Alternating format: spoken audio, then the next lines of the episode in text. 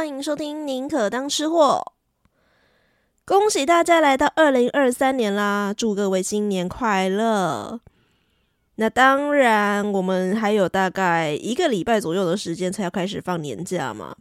那对于一个社畜来说呢，这段时间其实是不太能够放松的，是比较痛苦一点点。所以我们最近都在为了过年前的准备，很努力的在加班工作。我每天回到家都觉得好累，好想睡觉哦。那除此之外呢，除了本身的正职工作以外，我也想要在今年认真的好好的做一下 Podcast 的工作，因为我觉得二零二二年我好像稍微有一点点倦怠啦。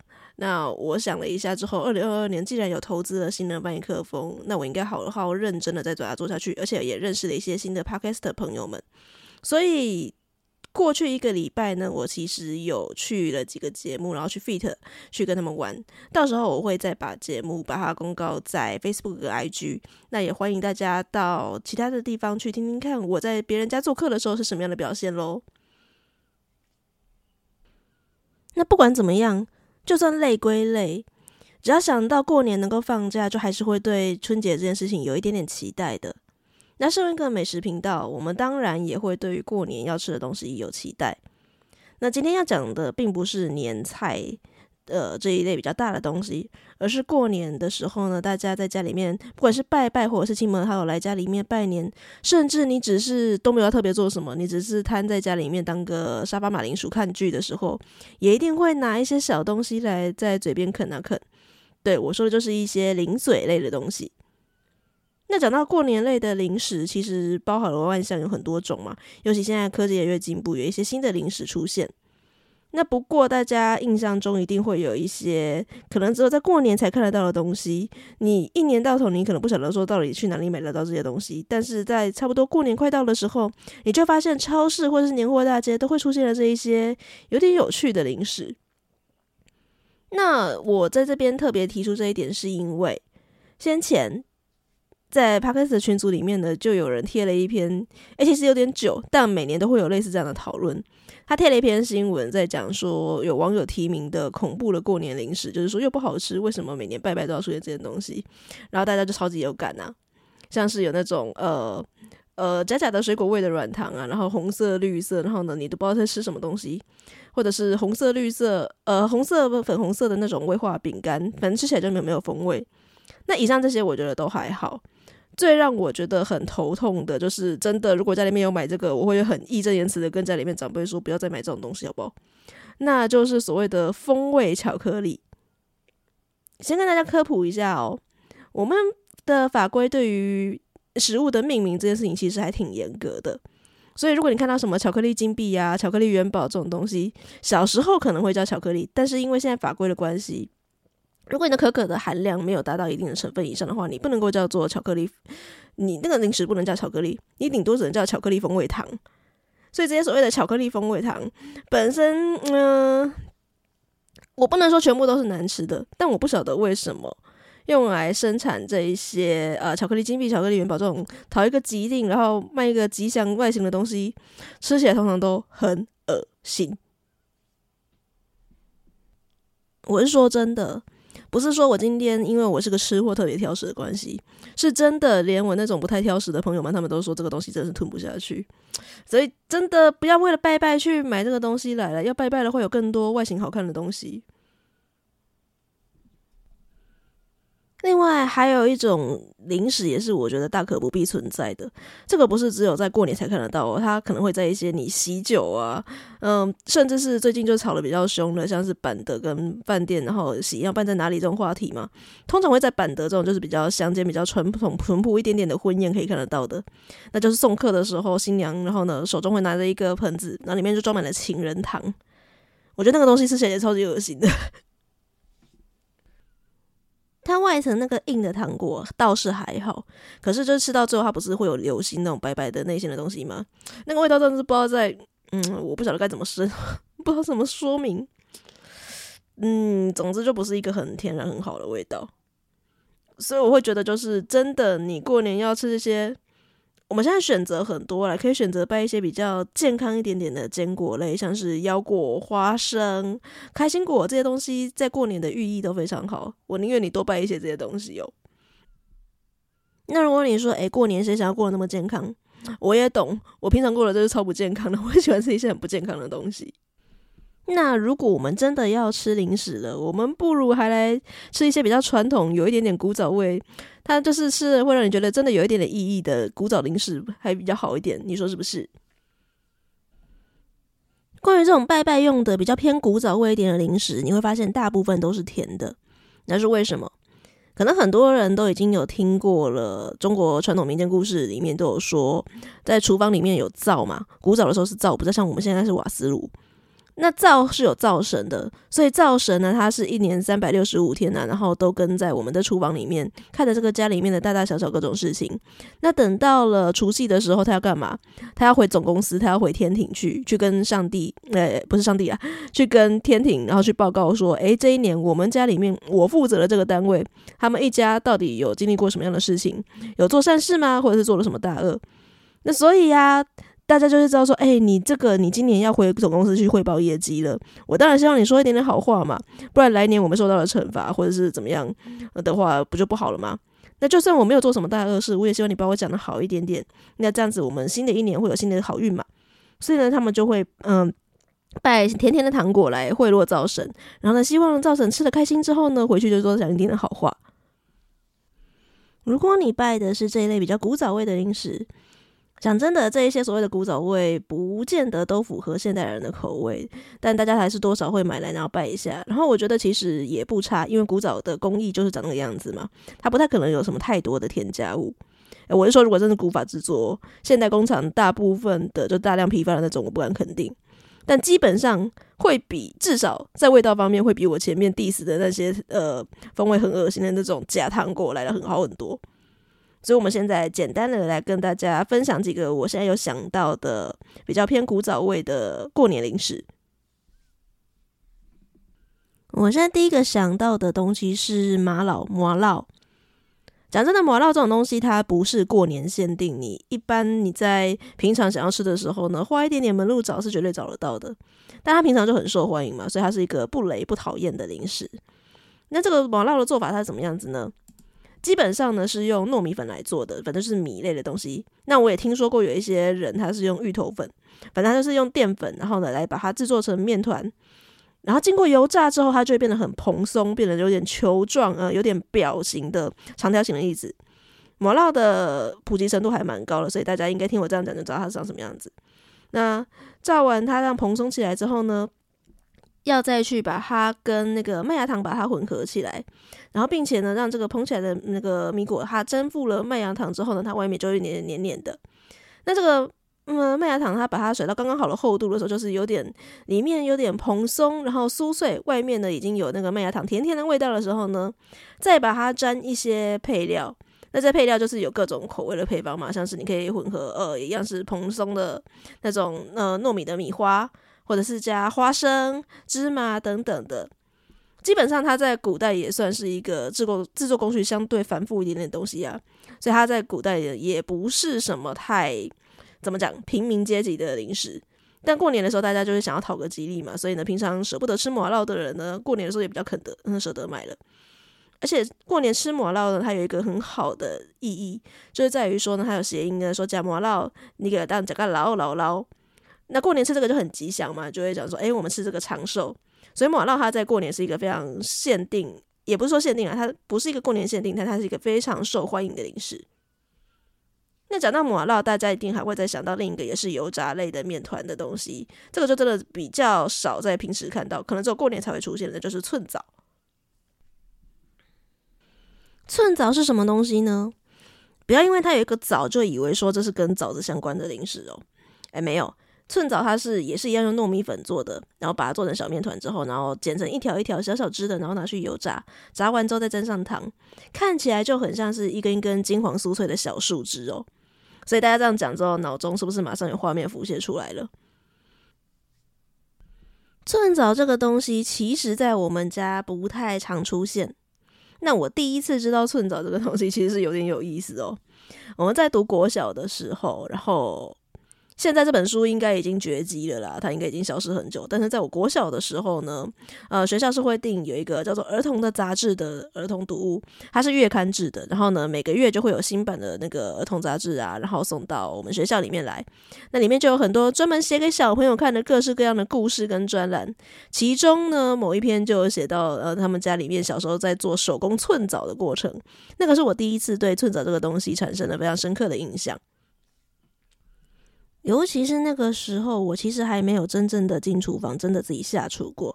可看他那个文字描述啊，就可以想象，就是一家人啊，然后呢，轮流轮番上阵的站在那个大油锅前面去，然后小朋友还很矮呀，所以呢，必须要站在一个小板凳上面去，然后呢，去慢慢的顾那个油锅，然后去搅动，然后顾看看不能够让每一根小小的小树枝，然后呢，万一炸焦了怎么办？所以不断的搅动，然后看到它慢慢的变成从原本白白的糯米树。树枝，然后呢，变成了金黄酥脆，很像一根根的枣树枝的感觉。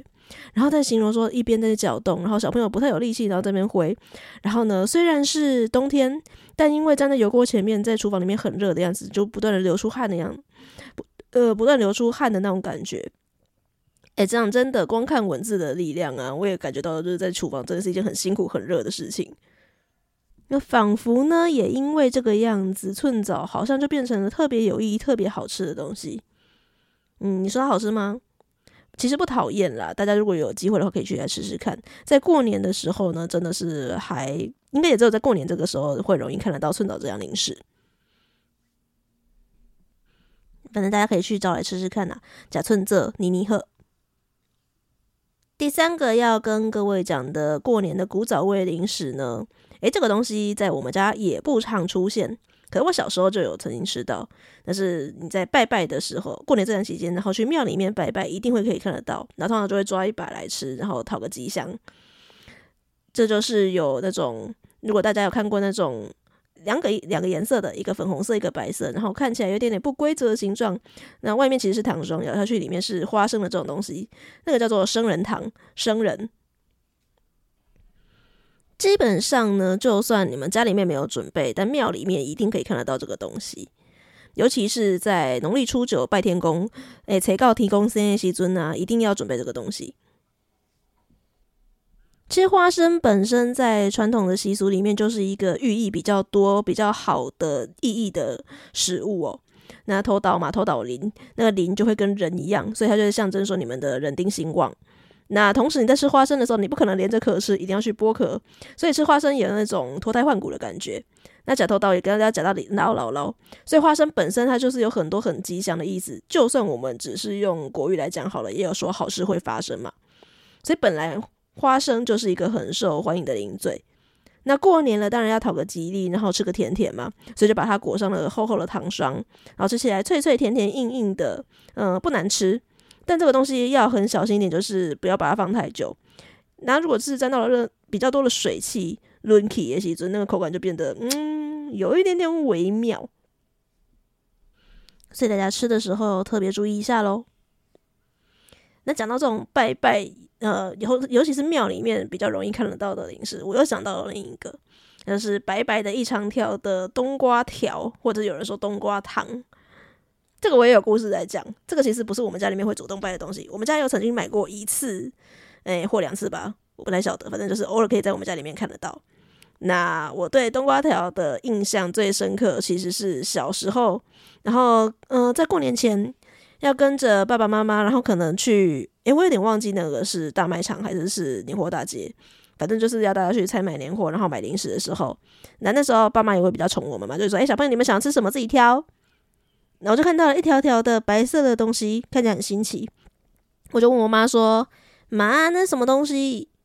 我妈说：“哦，那个冬瓜糖啊。”我小时候超级喜欢喝冬瓜茶，我以为把那个冬瓜糖拿来泡水，就会变成我想喝的那个冬瓜茶，那种甜甜的、很好喝的样子。因为小时候很天真嘛，不懂，我就很兴奋跟妈说：“啊，冬瓜糖啊，我要，我要，我要。”然后我妈就看着我说：“你确定？”妈，我要喝，我要吃，我要吃。好哦，所以就真的买回去了。然后买回去吃完之后，我的表情就非常的微妙。它老实说不是难吃，它吃起来真的就是非常的冬瓜。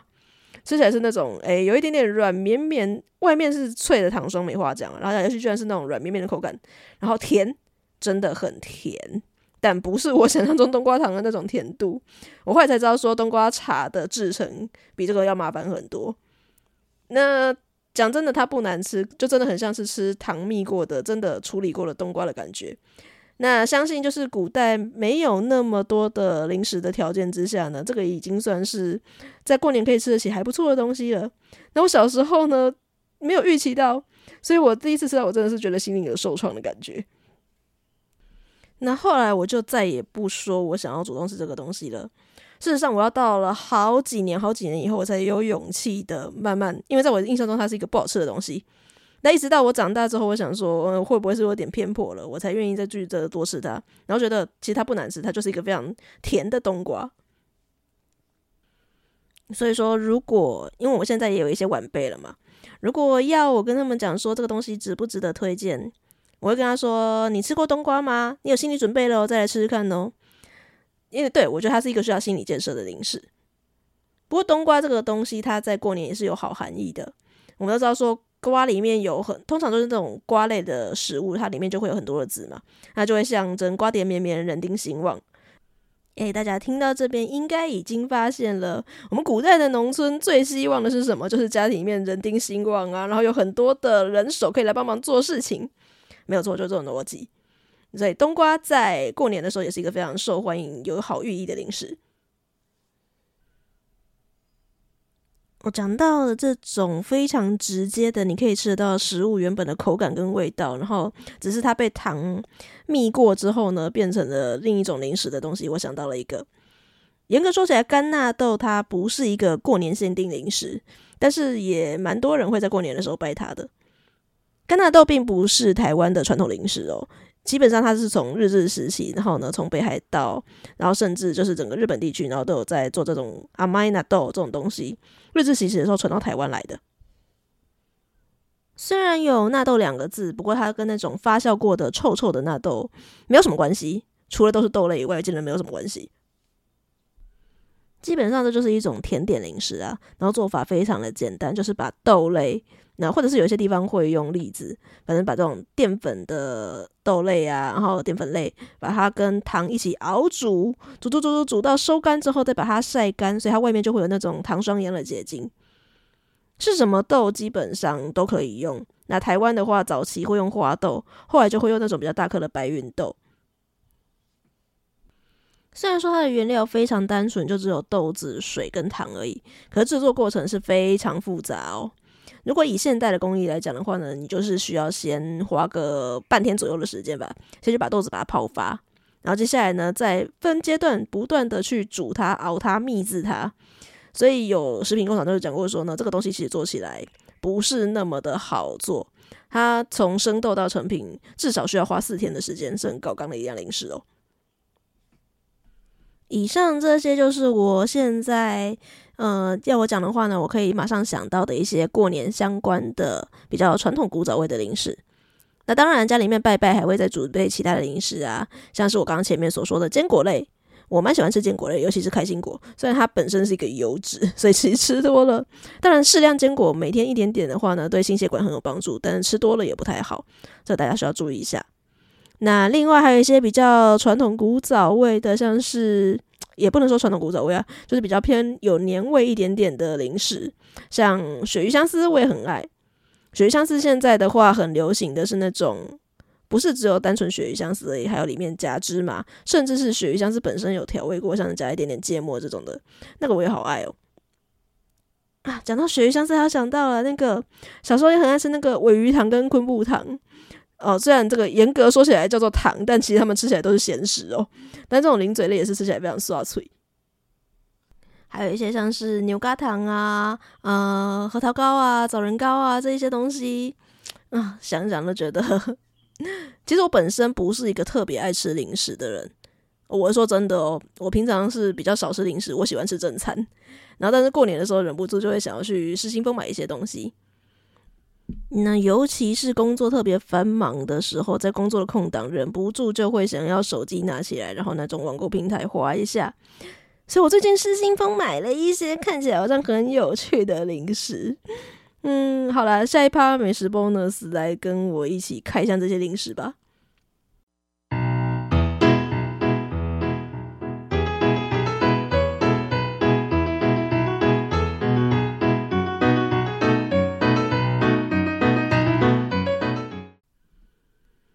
今天的美食 bonus，好，如同前面所说的，因为没事压力大的时候呢，喜欢滑手机逛网购平台，然后刚好呢，网购呢它就不断的推播，现在过年了嘛，推播了一堆零食给我，那我就来想说，好吧，不如就趁着今天反正我也要录跟零食相关的特辑，那我就失心疯买了一些，来看看 这个演算法推给我的到底有没有合我自己的口味，我其实也蛮好奇的啦。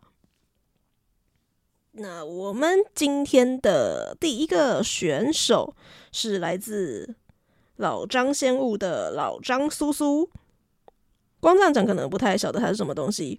我原本一开始它有两种口味，是花生跟芋头。那我原本一开始想说它是类似像那个酥心糖那种东西吧，或者是有人叫娃娃酥、花生酥这种东西。然后后来呢，它就它的品名写说什么老张鲜物烟熏什么澎湖花生。所以我又想说，诶、它应该是像澎湖那个很有名的正义花生酥那种口感。结果左看右看不是，到货的时候我发现它是比较，应该说它应该就是啦，类似像金门的特产之一那种一口酥饼干，那种比较蓬松的口感。好，我也没有吃过，所以我们现在就分别来吃吃看我买的这两个花生跟芋头的口味。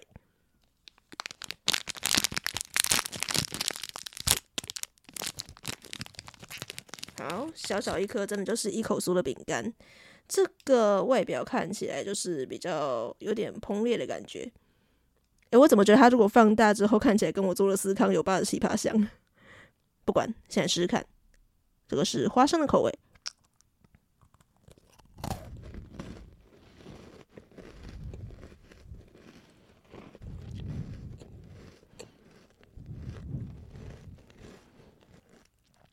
它确实粗吃起来是比较酥松绵密的感觉，花生的味道不是那种像澎湖那种花生酥，一入口就让人知道哦，非常浓郁的花生感。它是要多咀嚼几下，然后你把那个饼一开始入口其实比较类似蓬松的饼干的感觉啊，是好吃的饼干。然后多咀嚼几口之后就开始有花生的香味，然后表面有撒一点点盐，所以吃到后面的时候呢，那个甜。盐的咸味会会冒出来，然后再配上它本身是个比较偏甜点的饼干，然后花生味这样子，咸甜交错，然后呢更加提出它的甜味，我觉得蛮香蛮好吃的。再试试看芋头的口味，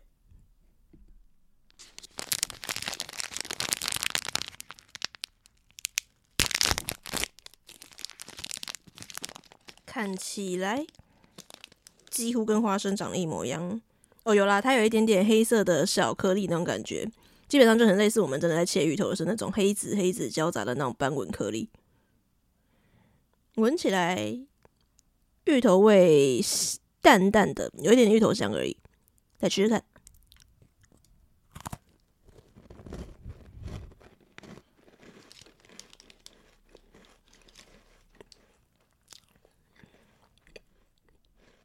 这个它相对花生口味就是一个比较低调一点口味了。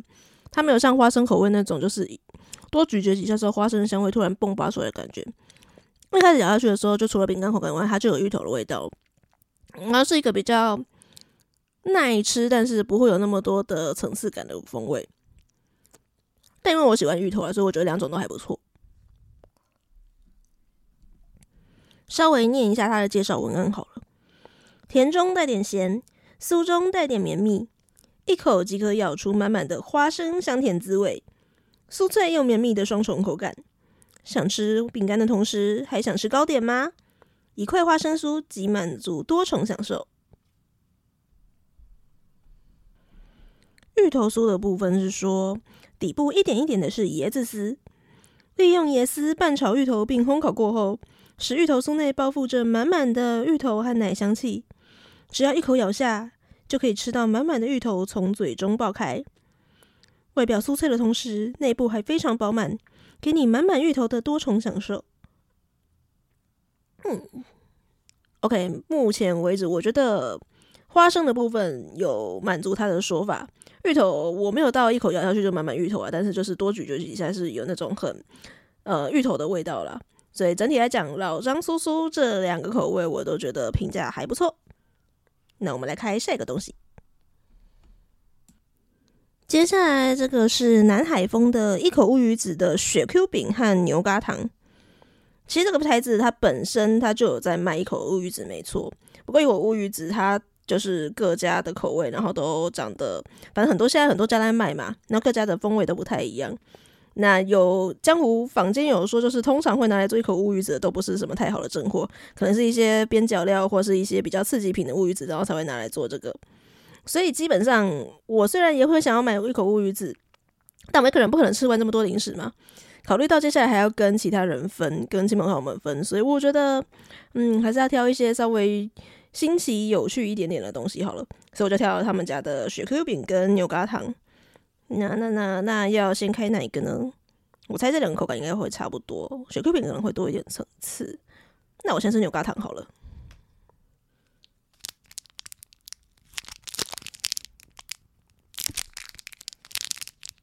哎、这包装怎么那么难拆啊？哦，有了有了。哦，一拆开来就闻到了乌鱼子的海味。大家有喝过一家叫做大稻城的，在大稻城那边的呃手摇饮店吗？它里面就有乌鱼子奶盖乌龙，是一个很特别的风味。好，乌鱼子味，我要吃喽！会不会是一个雷呢？我也不晓得。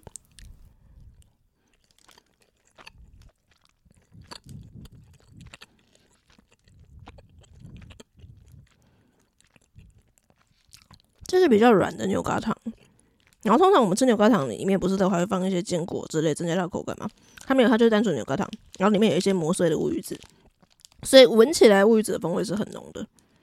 但吃起来其实有啦，有乌鱼子那种感觉，可是它不是那种偏甜的，我们一般熟悉的牛轧糖。然后乌鱼子也不会太咸，因为可能就是磨碎一点点在里面嘛。这是一个意外的。蛮中规中矩的零食，撇除那个海味不甜的话，我来吃吃雪 Q 饼好了。雪 Q 饼可能比较有多层次口感，因为它毕竟有饼干在里面。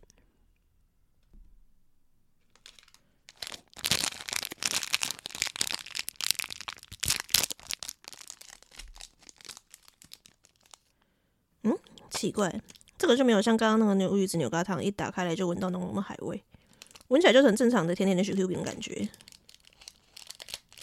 这两个售价是一样的，来吃吃看。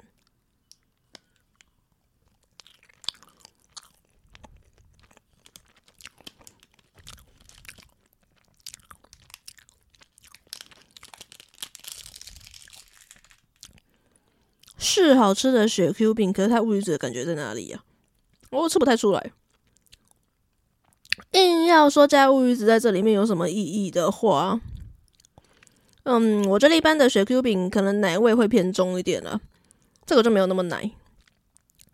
然后饼干，因为因为大量生产的关系吧，我猜，所以它饼干已经不太酥脆，但是跟它那个牛轧的那个内馅在一起，咬起来是还是有层次感的，是好 Q 的雪 Q 饼。但我真的吃不出来乌鱼子在哪里耶，还是因为我前面吃牛轧糖的关系，味觉已经坏掉了。那我喝口水好了。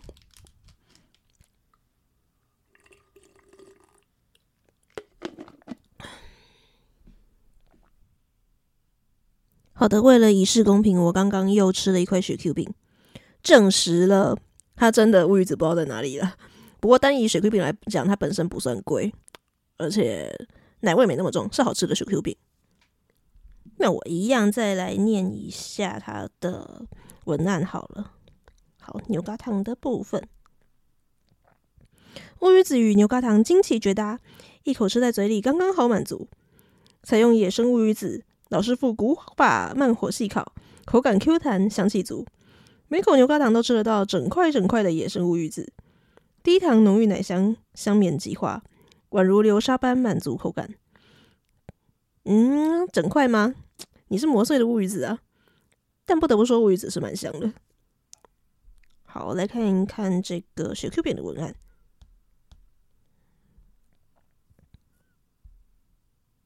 那这不是一样的东西吗？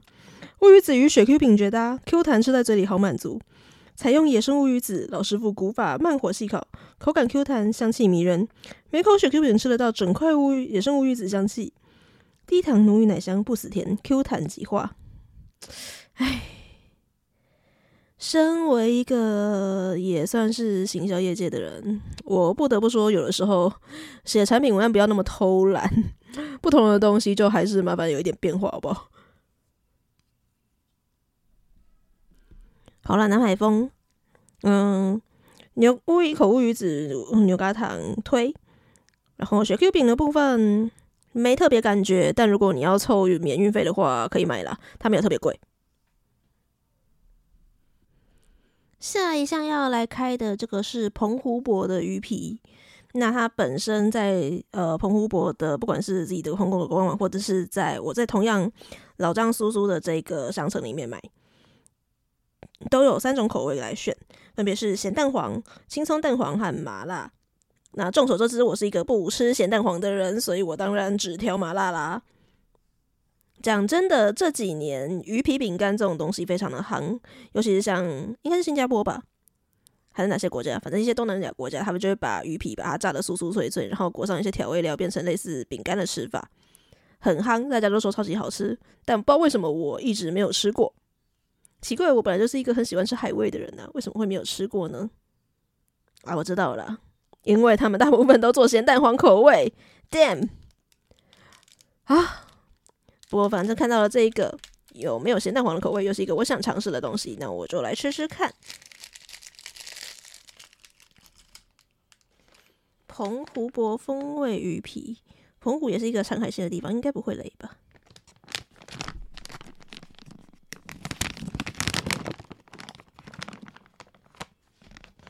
嗯，这个闻起来的味道跟我想的不一样，是偏好的那种不一样啊。我本来以为它写麻辣，所以应该会是类似麻辣锅那种香味，但闻起来其实鱼皮的海味比较多诶。所以它会不会也是一个麻辣风味？但是其实真的没有到麻辣那种程度。我觉得很多麻辣零食都是这个样子，我看不太出这个是什么鱼皮，所以麻烦大家告诉我，通常会拿来做这种鱼皮饼干的是什么鱼皮，好不好？那我们来试试看。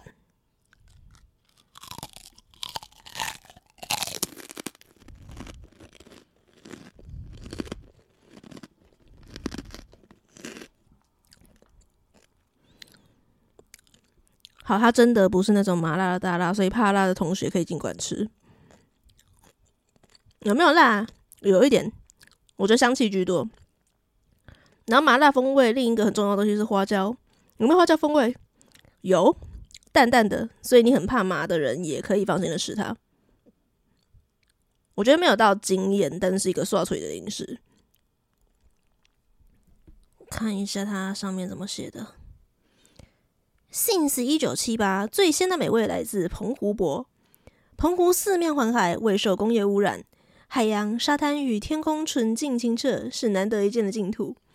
绵长的海岸线与到处林立的渔港，就是品质的最佳保证。OK，他完全不讲口感，他就是跟你讲说，我就是卖澎湖这个呃海鲜非常多的感觉，我们就是品质保证。你说它有没有海味？很海，嗯，这是它的优点啊。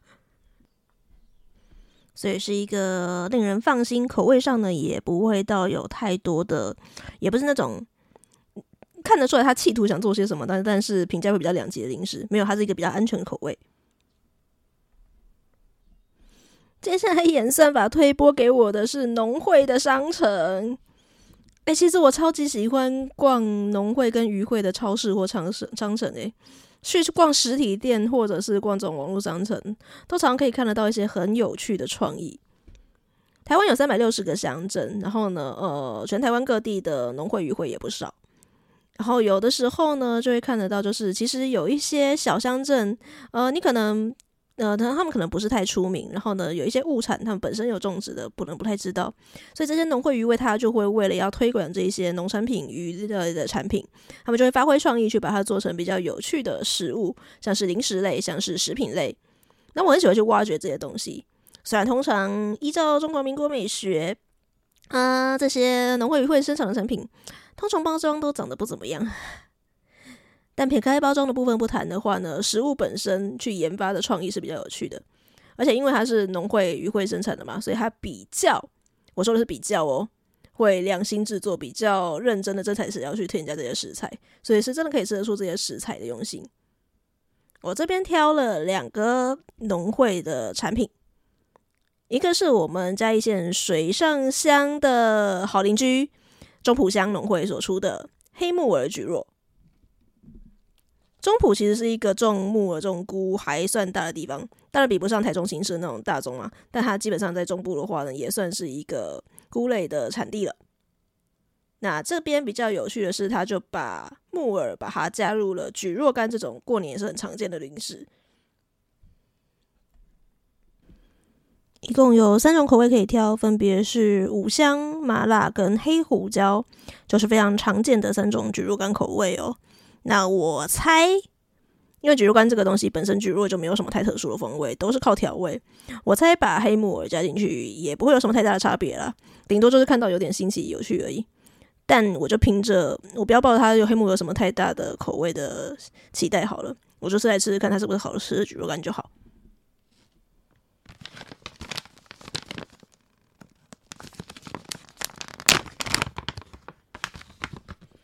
嗯。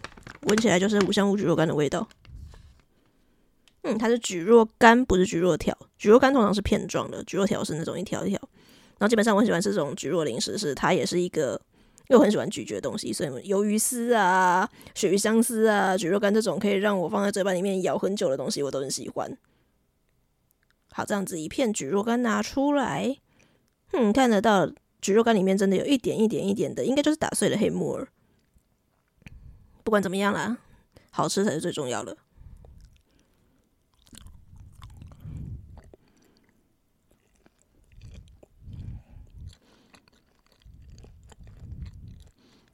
嗯嗯哦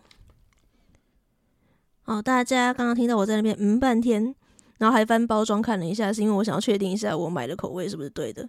我是买黑胡，呃，我是买五香没错了，我也不是买麻辣跟黑胡椒，但为什么会吃到一点点辣味？我们看了半天，它的成分里面调味是五香风味啊，但是有胡椒粉，所以它本身的五香就带一点点辣耶，蛮有趣的。黑木耳的部分，如同我的预期，是真的吃不太出来。那反正调味调这么重，会吃得出木耳的味道就有鬼了。那我觉得它就是一个新奇有趣的零食啦，想办法的发挥一点点作用。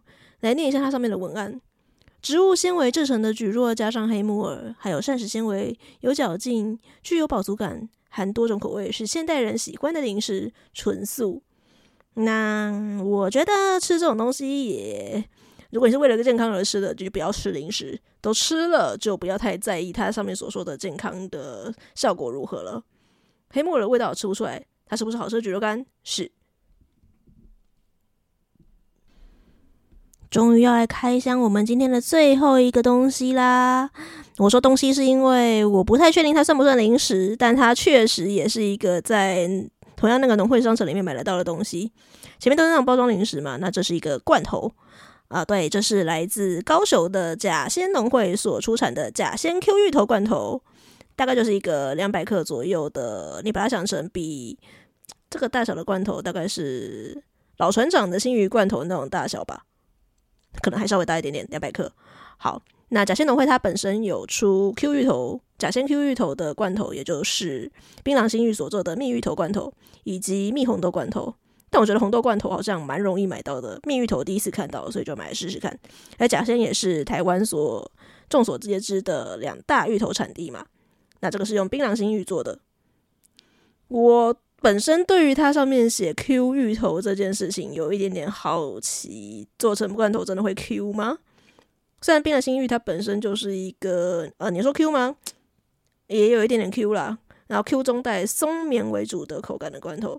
那基本上我觉得它做成蜜芋头罐头，我本身对 Q 这件事情没有期待，因为罐头的制成应该很难 Q。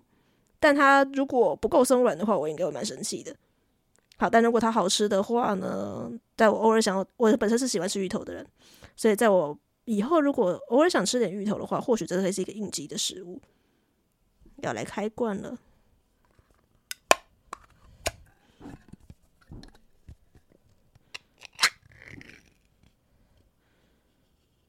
好的，打开来就闻到了芋头的香气。哎，里面芋头还不少块耶。虽然色泽看起来是已经煮到偏暗红色，很很我们在家真的煮的那种蜜芋头的感觉。哎，我需要一只汤匙，我拿一下。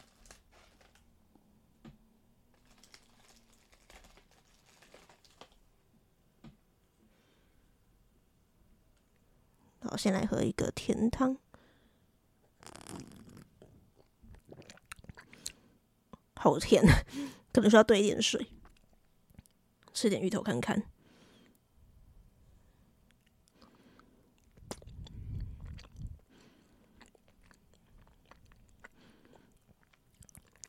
果然如同我预料，要说 Q 这件事情就算了，他真的炖到很绵呢，这一点值得鼓励啊。然后蜜芋头，对它本身，其实呢，看它的罐头的标示，材料也非常的单纯，就是芋头水跟砂糖而已。然后糖的味道已经有蜜到芋头里面去，所以它就是一个很甜、很松、很绵的，几乎在你家里面自己煮的那种芋头的感觉很接近。但家里面火候可以控制比较好的话，你还是可以煮得到它想要追求的那种槟榔心芋 QQ 的口感。不过算是有符合我的期待了。我一开始就说，我希望它是一个。在我不想要懒得自己在家里面煮蜜鱼头，但是偶尔嘴馋想吃的时候可以拿来代用的东西，以这个期待来讲，它是有符合的。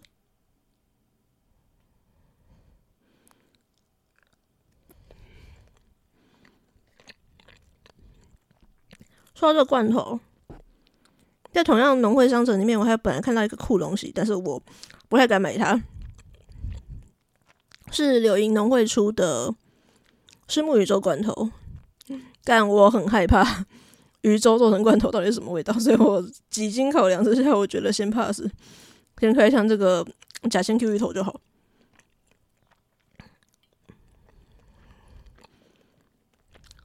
嗯，越嚼越香，有芋头香味，分数有慢慢高起来。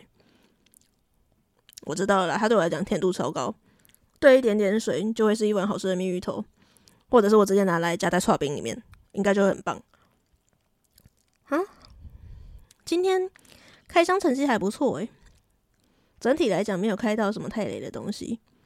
那我不晓得大家对我做这种开箱界 ASMR 的感觉如何？